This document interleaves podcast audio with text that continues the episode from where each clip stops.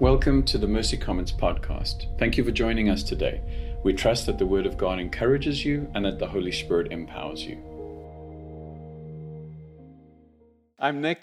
Um, we are going through a series on the book of Genesis, and we've entitled our series Like Father, Like Son. One of the reasons we've done that is because we recognize not only in our lives personally that there are um, ways of doing family that have affected us, uh, ways that we deal with conflict, ways that we deal with money, different things. But also, our spiritual heritage has affected the way in which we engage with this world. We call it like father, like son because it's catchy, not because it excludes anyone. It's uh, like father, like family didn't kind of seem to land.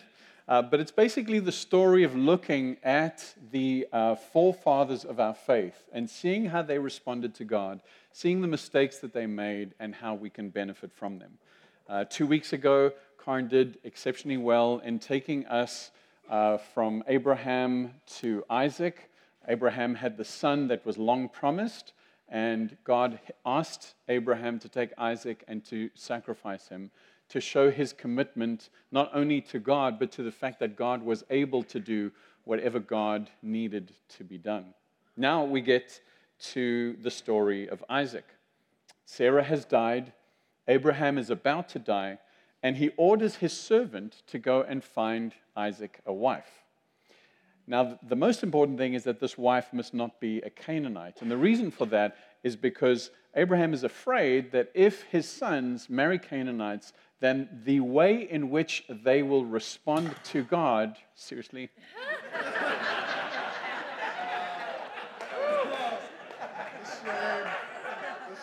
I just want to tell you that last week when Alan preached, no one knocked over. I know. Okay. So we got a $5 charge from now on, right? Be all right. Let me pray. Lord Jesus. Lord Jesus, help me. Father, I want to thank you for your kindness in that we don't need to wonder what you're thinking. We don't need to wonder what your desire is. We don't need to wonder how we can connect with you. All of it is written in your word for us. I want to thank you that there is um, every time we come to your word, something new and something unique, a different shade and angle that we can look at. I want to pray for many of us in this room that even though this is a passage that we may be familiar with on the surface, I want to pray that the Spirit of God would just enable us um, to ask the question God, what is it that you need me to hear? And Spirit of God, help me to make that a reality in my life.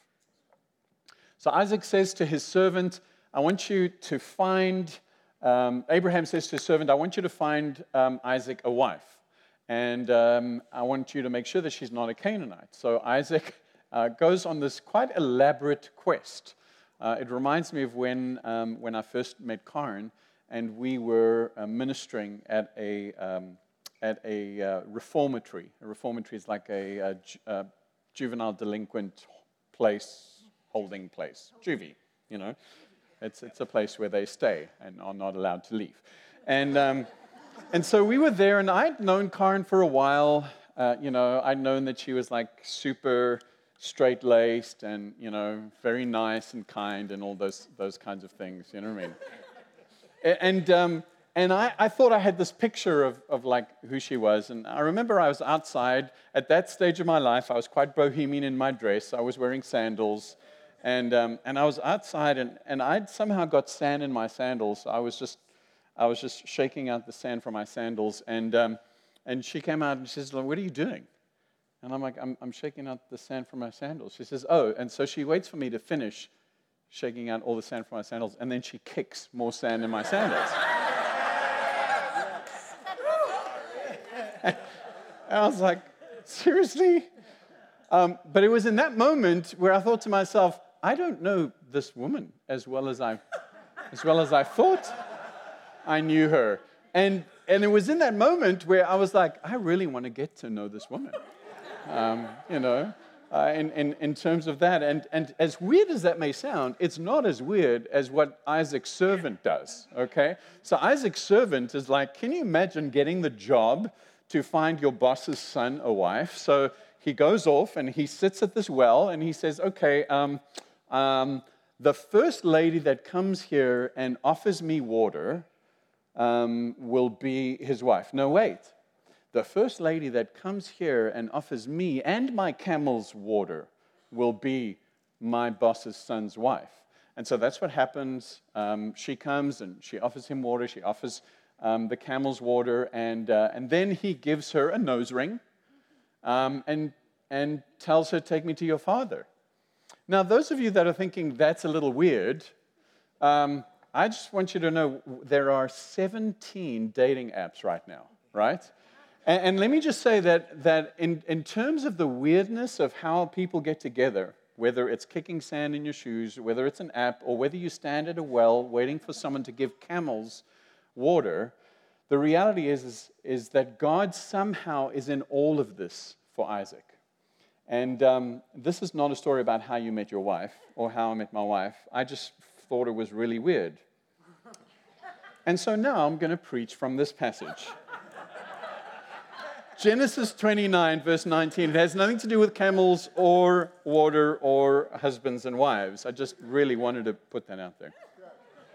Genesis 25, verse 19 to 34. These are the family records of Isaac, son of Abraham. Abraham fathered Isaac. Isaac was 40 years old when he took his wife Rebekah. This is the wife that the servant found for him, daughter of Bethuel the Aramean from Paddan Aram, and the sister of Laban the Aramean. Isaac prayed to the Lord on behalf of his wife because she was childless. The Lord was receptive to his prayer, and his wife Rebekah conceived. But the children inside her struggled with each other. And she said, Why is this happening to me? So she went to inquire of the Lord. And the Lord said to her, Two nations are in your womb, two peoples will come from you and be separated. One people will be stronger than the other, and the older will serve the younger. When her time came to give birth, they were indeed twins in her womb. The first one came out red looking, covered with hair like a fur coat. They named him Esau. After this, his brother came out grasping Esau's heel with his hand, so he was named Jacob, or grasper, or supplanter. Isaac was 60 years old when they were born. How old was Isaac when they got married? 40. 20 years he prayed for his wife. That's for free. When the boys grew up, Esau became an expert hunter, an outdoorsman, but Jacob was a quiet man, or also a mild man, and stayed at home. Isaac loved Esau because he had a taste for wild game, but Rebekah loved Jacob. Once, when Jacob was cooking a stew, Esau came in from the field exhausted. He said to Jacob, Let me eat some of that red stuff because I'm exhausted. And that why, that's why he was also named Edom, which is the connection to red. Let me eat some of that red stuff because I'm exhausted. Jacob replied, First, sell me your birthright. Look, said Esau, I'm about to die. What good is a birthright to me? Jacob said, Swear to me first. So he swore to Jacob and sold his birthright to him. Then Jacob gave bread and lentil stew to Esau.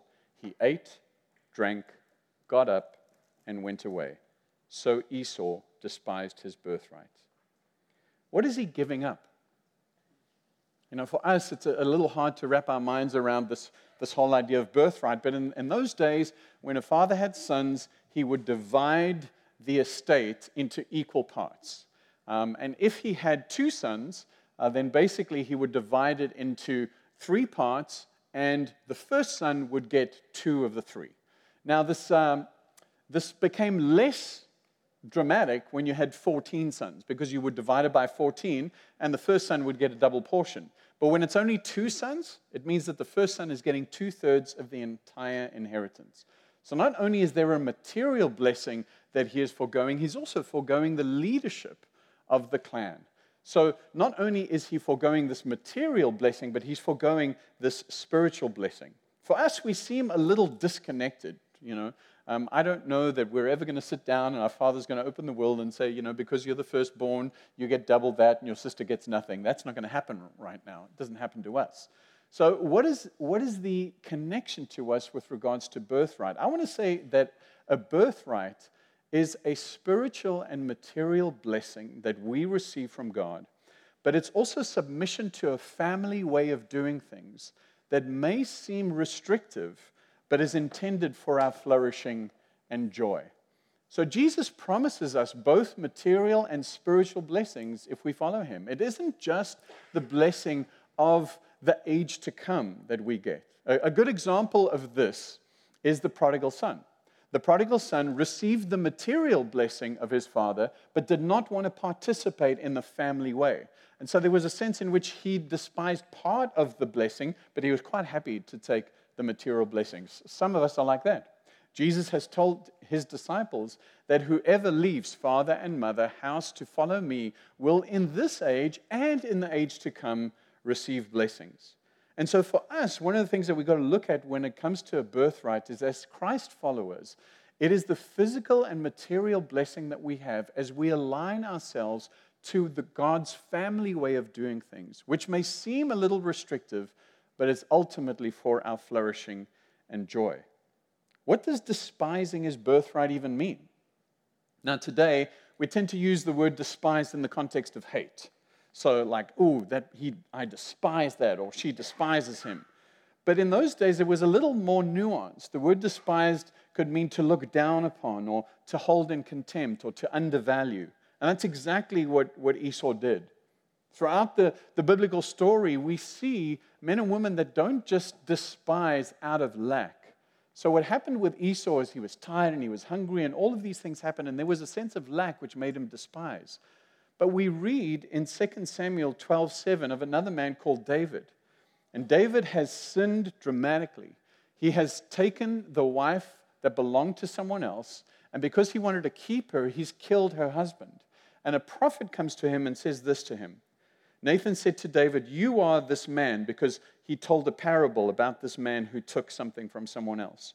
Thus says the Lord God of Israel I anointed you king over Israel, and I delivered you out of the hand of Saul. I gave you your master's house and your master's wives into your arms. And I gave you the house of Israel and Judah. And if that was not enough, I would have given you more.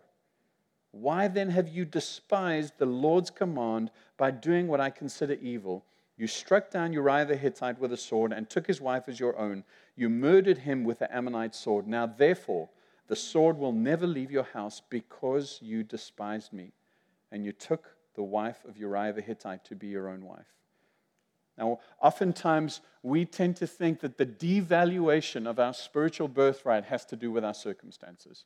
You know, God, it wouldn't be so hard to follow your family way of doing things if things went my way. But we see in the picture of Esau and David, Esau is a picture of someone that devalued and despised his birthright out of lack. And we see in David someone that despised his birthright. He had everything.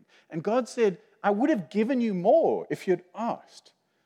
So the despising of our spiritual birthright is not about our circumstances, it's about the condition of our souls. You can despise your birthright and have everything that everyone else wants, or you can have nothing and feel completely content with what God has given you. It's important for us to know the condition of our soul. I had a professor who would say this that um, our feelings are like the um, warning lights on the dashboard of our soul. And when those warning lights come on, some of them are more serious than others, right? Some of them are maintenance, and you can go probably about another 5,000 miles before you do the oil change, right? Some of them are engine check, and you better get that checked out right away. But those warning lights are what our feelings are, and feelings are important. And part of the, the challenge that we have is that our feelings are either our slaves or our servants. And, and, and most of the time for us, we are strangers to our feelings we don't know what's going on in our heart, or we are slaves to them. And part of understanding and, and recognizing and valuing what God has given us is being able to kind of dig a little deeper as those warning lights come on into the condition of our soul to say, God, what am I feeling? Because if I'm, under, if I'm feeling this way, I am prone to act in a way that despises my spiritual birthright, where I devalue what it is that you've given me. And so there's four things I want to talk about today. And the one is when you feel unappreciated, when you feel tired, when you feel bored, and when you feel unproductive. And so that's what we're going to talk about. The first is Do I feel underappreciated? It's a very interesting scripture in verse 28 where it says, Isaac loved Esau because he has a taste for wild game, but Rebekah loved Jacob. Being underappreciated is incredibly tough. You feel alone, you feel unseen, you feel taken for granted, and you can feel underappreciated in a number of different contexts. You can feel underappreciated in your marriage, you can feel underappreciated in your job, you can feel underappreciated in the context of your broader friendships and relationships. You can even feel underappreciated in the context of church or even your relationship with God. You believe that nothing you do will ever be good enough when you feel underappreciated. You're constantly living under this cloud. And the problem is, some of us, when we feel underappreciated, begin to behave like Esau in a sensual, self centered, impulsive, and vindictive way. And people that are underappreciated take the idea of self care and turn it into feeding their own flesh. So, what happens is I feel underappreciated, no one is taking care of me, and so what I'm going to do is I'm going to soothe that by feeding my flesh, thinking that it's self care, thinking that I'm being kind to myself, but it's not. You're just getting into more trouble. Now, all of us are, are prone to this, and, and all of us, because we're human, have situations where we we have impetuous moments where we do things that we probably shouldn't do because we feel underappreciated. Maybe a harsh word, or fine, I'm going to go and, you know, buy a tag watch because Karen is underappreciated. And thankfully, I have no ability to do that, you know. but what begins as a temporary state for Esau becomes his character. And this is important because as we look, through the rest of Scripture in Genesis 26, verse 34 and 35, after this exchange happens between Esau and Isaac, and remember, what did Isaac say that he wanted for his son in terms of a wife? Someone that was not a Canaanite, right? So listen to the scripture. When Esau was 40 years old, he took as his wives Judith, daughter of Beeri the Hittite, and Basemath, daughter of Elon the Hittite. They made life bitter for Isaac and Rebekah. So he's gone out and he said, Fine, this thing happens. I'm going to do something to rub it in your face. And so he gets these two Canaanite wives that make life horrible for his mom and dad. After the blessing is stolen from Esau, and we'll get to that, this is what Esau does. Uh, Genesis 28, verse 6 to 9. Esau noticed that Isaac blessed Jacob, underappreciated. Esau noticed that Isaac blessed Jacob and sent him to Paddan Aram to get a wife there. When he blessed him, Isaac commanded Jacob, Do not marry a Canaanite girl. And Jacob listened to his father and mother. Esau realized that his father disapproved of the Canaanite woman. So Esau went to Ishmael. You guys remember Ishmael? Esau went to Ishmael and married, in addition to his other wives, Mahalath, daughter of Ishmael, Abraham's son. She was the, the daughter of Nebaioth. So, what does he do? He acts in a childish, vindictive, immature way because he feels underappreciated and undervalued. Now, you say, um, it's not likely for me to go and marry someone that is kind. No, you probably are not likely to do something like that. But just like Esau, what happened in that moment where he sold his birthright, undervalued it, devalued his spiritual birthright, he started a series, he started, uh, sorry, set in motion a series of events that would take him further and further away. Part of the challenge that we need to realize is that unlike Esau, it is unlikely that we are going to have this one moment where we despise our birthright. It's more than likely for us, it'll be a series of little moments where we despise our birthright, where we undervalue the spiritual gifts that God has given us, where, where we look down upon those things and wish we had what other people had, and then begin to act in these childish, vindictive, immature ways that are designed to hurt, we think, other people, but actually end up hurting us. Am I underappreciated? Or do I feel underappreciated? Am I tired? It says, Scripture says that Esau was exhausted. He was actually tired. He wasn't making this up. This was a reality. The weariness is real. Scripture tells us that he was exhausted. And in verse 31, Jacob tells him, First sell me your birthright. But Esau says to him, Look, I am about to die. Oh, I'm such a drama queen. I am about to die. What good is birthright to me? Was he about to die? No. no. Did he feel like he was about to die? Probably. In, in reality, for him, he probably felt that. You know, in our home, we have this, this sign. And like when people are getting a little too dramatic, we just go, such a drama queen, you know? And that's what Esau was in this moment. He was a real drama queen. Now, the problem is, is that weariness does make us do some pretty stupid things. I, uh, I know a man, and those of you that know Bob, Bob, are you here? Bob's here, right? Bob is probably the most Christ like person I know in, in, in the context of, um, of, of, this gathering. Um, sorry, Neil. Let me say that. Maybe I should rephrase this. Okay. I know, I know a man called Dudley who's very similar to Bob.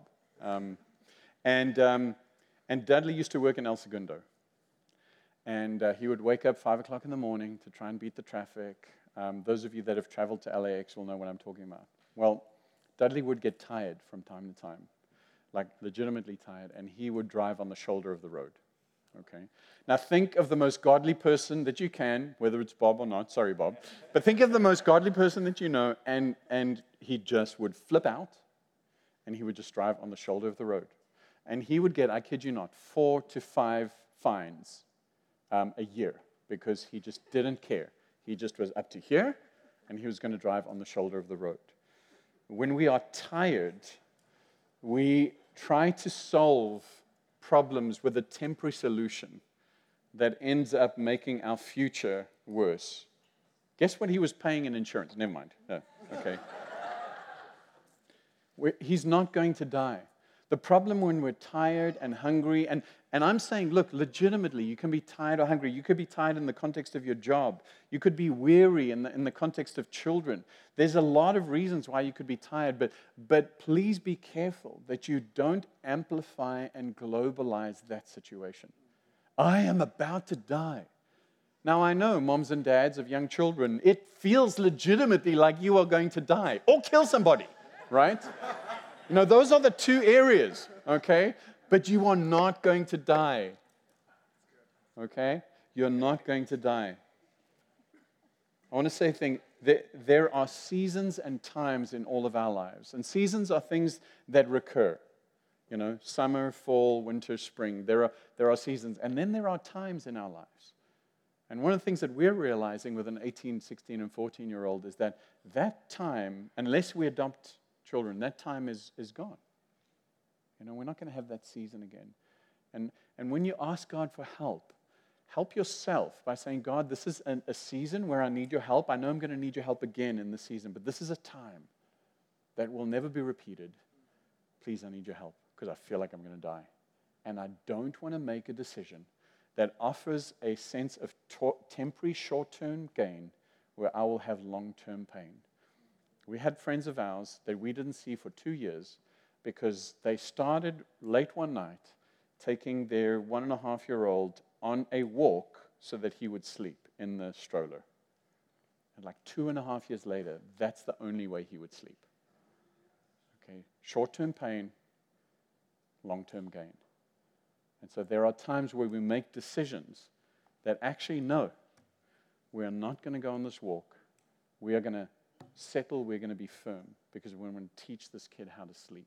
Now, this is not about sleep training. This is, that's just an example, okay? So otherwise, people are going to throw their hydro flasks at me. Okay?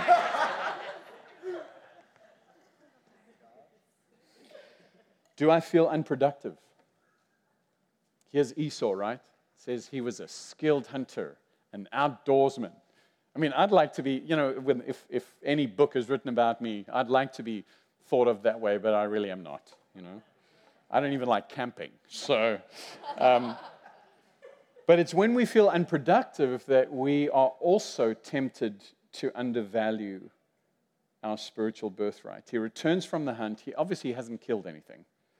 Um, and this is what really cracks me up. Here is a outdoorsman used to living out there. He sells his birthright for lentil stew. Come on. Even if you're vegan, lentils are of the devil. You know what I mean? I mean,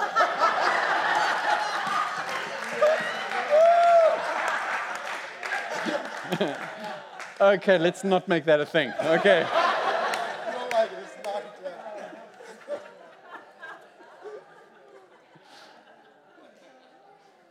There are lots of areas where our lack of productivity can make us feel like we need to make some other decisions. Man, I've, I've played by the rules. At work, I've played by the rules. I've done everything right, and I'm not progressing. Well, this game is rigged. So my options are to just bail or to cheat. Those are decisions that we make when we're in pain because we don't realize that there's this sense of like, man, I've been out there for days. I'm supposed to be the skilled hunter. I'm supposed to be an outdoorsman. And I come to my mild mannered brother who's cooking stew. And all I can think of is, I'm about to die. Give me something. It's in times where we feel unproductive, whether you feel unproductive as a dad, whether you feel unproductive as a worker. Even in a place of great gifting, spiritually, you may feel like unproductive. God has given you a specific call and you feel like there's no fruit from that. Please don't despise for the short term what God wants to give you for the long term. And finally, am I bored? And like I said, the, the reason I'm looking at David and Esau here is it's in this, um, this phrase, despise the Lord or despise the, the command of the Lord, that it's used of Esau and of David. When David should have been leading the army, because that's what Scripture tells us. When David should have been out there doing his job, doing what God had called him to do, when he should have been out there, he's at home. He's bored. He can't sleep. He's wandering around on the roof. And he looks across there and he sees this naked woman taking a bath. And it's out of boredom and it's out of a sense of like, well, let me invite her over and see what happens. You know, there's sayings, the idle hands are the devil's playwork. You know why that saying exists? Because it's true. So many men I know have gotten caught in habitual sin out of boredom. And so many men I know are unable to break free from habitual sin because of boredom. And if you have not been able to identify those areas in your life where where you give yourself or are more open to sin in seasons of boredom, please be careful. Because God has not called us to just sit around with idle hands. As someone who, who came to faith later in life, um, I have a rich appreciation for this birthright. And I remember when I was 16, and people would tell me about what Jesus has, has done for me. I shared this with, with a group on Friday. I remember the first time God spoke to me I was so freaked out, I ran into the other room and someone had to go and tell me what was happening. And I could not understand how people could not be excited about what I had received. And part of it was because I had received this birthright later on in life. Most of the people in this room, I understand, have had the privilege, and hear what I say, because it is a privilege of being sustained in a family where that birthright was given to them when they were really young. Part of your challenge is to rehearse that. Part of your challenge is to rehearse the intimacy. And the cure for boredom in all of this is not to find something else to occupy your mind, but the cure for boredom is an intentional rehearsal of intimacy and an external focus that will help you identify other people that need to receive this birthright. Does that make sense? Yeah. Let me say this when we focus on other people, it's hard to become bored with what God has, has given us. When Karen and I are sitting with a couple that has lost a baby, and we see how God is comforting them, and how God has poured His grace upon them, and how in the midst of their pain, they are still saying, But we trust you, God. It's hard to become bored with Jesus. And when we share the gospel with someone and they begin to ask questions, and there's a, a greater sense of, of desire, and their life begins to unravel, and they come to us, it's hard to become bored with that. When we look at our lives, instead of trying to find things that soothe our flesh, And we're saying, How can I love and how can I disciple? It's hard to become bored with that. It's the story of a man in this church who met with another man um, to go through some difficult portions of scripture. And he said to me, Man, as, as I was telling this guy and showing this guy the story of God, something just began to stir in me of the grace that I've received and the wonder of the Word of God. And if we're not in positions to do that, and if we're not sharing our faith or discipling or loving people to wholeness, we will get bored because we were never designed to just sit there with the gift that we've received. Boredom leads to cynicism, and the root of cynicism is pride. What am I feeling? Am I tired? Am I bored? Do I feel underappreciated? What am I feeling? How can the Spirit of God help me? How can I ask the Spirit's help if I don't know what I'm feeling? I don't know what I'm feeling. Ask the Spirit for help. He is there to help us. God is not playing hide and seek with us. Ask the Spirit for help. The story gets weirder as, as uh, Esau has sold his birthright to Jacob, never intending for any of this to happen because that's what we do. We make these statements and we never intend to follow through on them. He never intends to follow through on them. So he hears, uh, um, sorry, Rebecca overhears the fact that Isaac wants to bless Esau. And so they concoct this plan.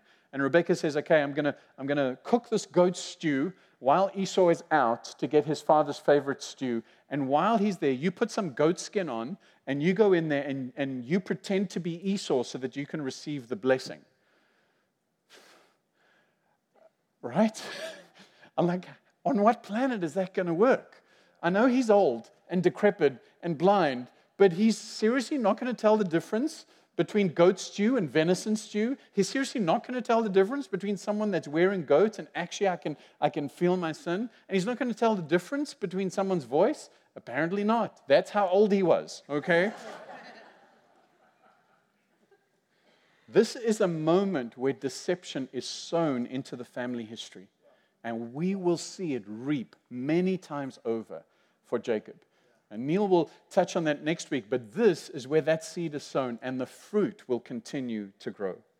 Is the point of this story, you got to make it happen.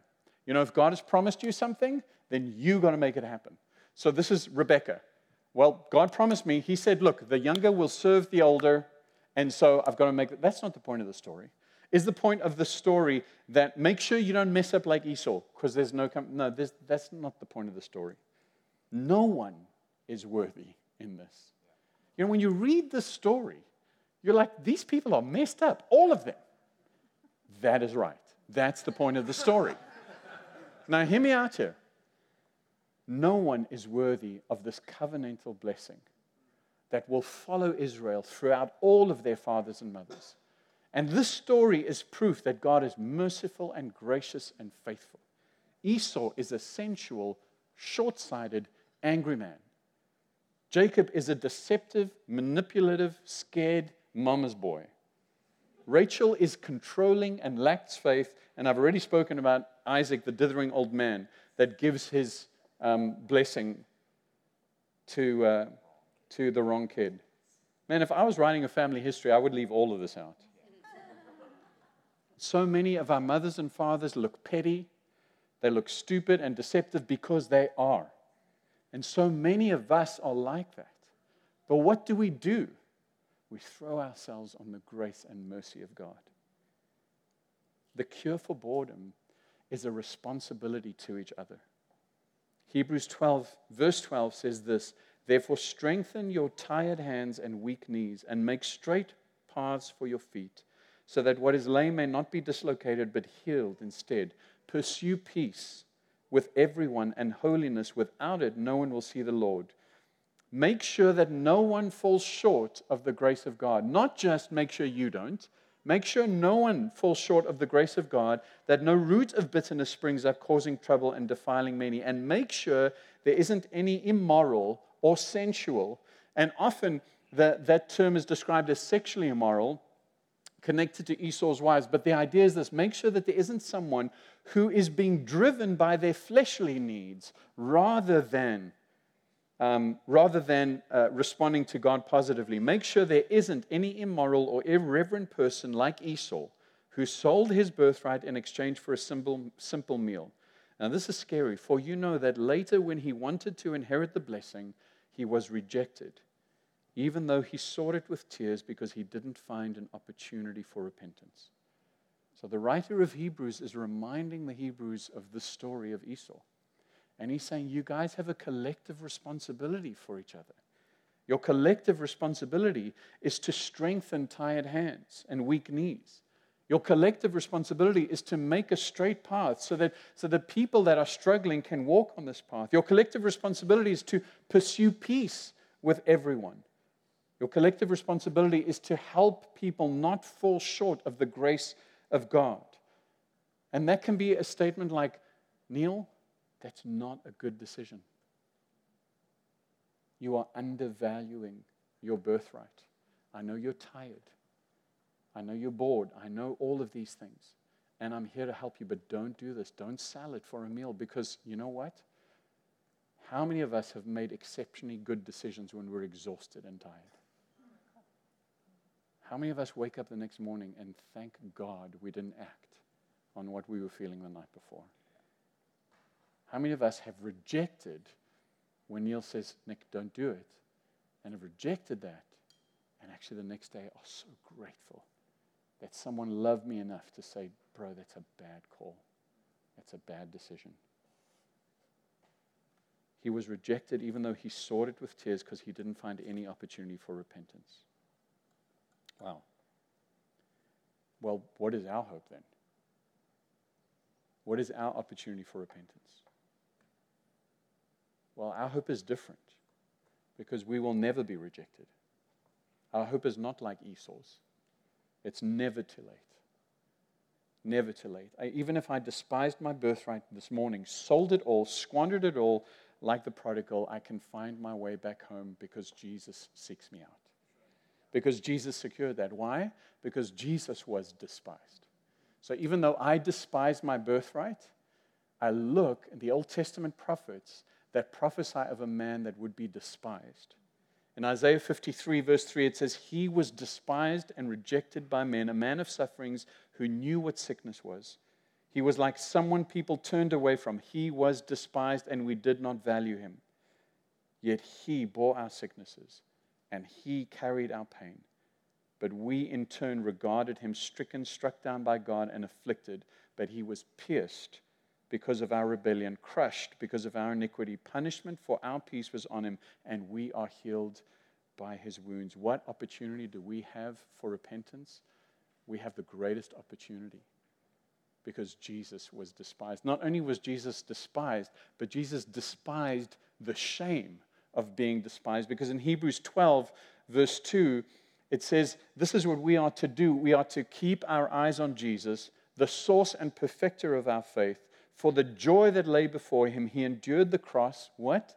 Despising the shame, and sat down at the right hand of the throne of God. As a Christ follower, you are part of the covenant of the promise. You will never be rejected because your faith does not rest on your actions. Your faith rests on the finished work of Jesus Christ, who despised the shame and sat down at the right hand of the Father. Band, you can come up. You are loved, not tolerated. You are cherished, not ignored. We are the joy that Jesus is looking forward to. We are. Think about that. When Jesus was on the cross, what he was seeing was us responding in faith and a rebellious, wayward family coming back to Him with glory and grace. Our feelings of being underappreciated have been obliterated because we are called sons of God, because that is what we are. Our feelings of hunger and thirst will forever be quenched because we've been given the bread of life in Jesus, and we have within us a never ending fountain of life through the Holy Spirit. our feelings of weariness and lack of productivity are soothed by the shepherd who makes us lie down in green pastures, who restores our soul. And our boredom is terminated when we make the decision to join God in the restoration of all things as He continues to use us, the weak, to confound the wise. My God, I pray. I pray for my brothers and sisters here that may be feeling tired, weary, exhausted. They may be feeling underappreciated. They may be feeling a sense of boredom. Maybe sensing that, God, why is this happening? Father, I want to pray that your Spirit would come upon us now. I want to pray that you would help us to identify what it is that we are feeling so that we can ask for help in our time of need. I want to pray that you would give us strength so that we can help those around us with weak knees and weak hands. And I want to pray that you would be here offering forgiveness for those that have sold their birthright. Because for us, there is an opportunity for repentance. And it is your shed blood and your broken body. Thank you for listening to the Mercy Commons podcast. If you enjoyed today's content, please rate us and hit subscribe. And if you'd like to learn more about us, visit our website at mercycommons.church.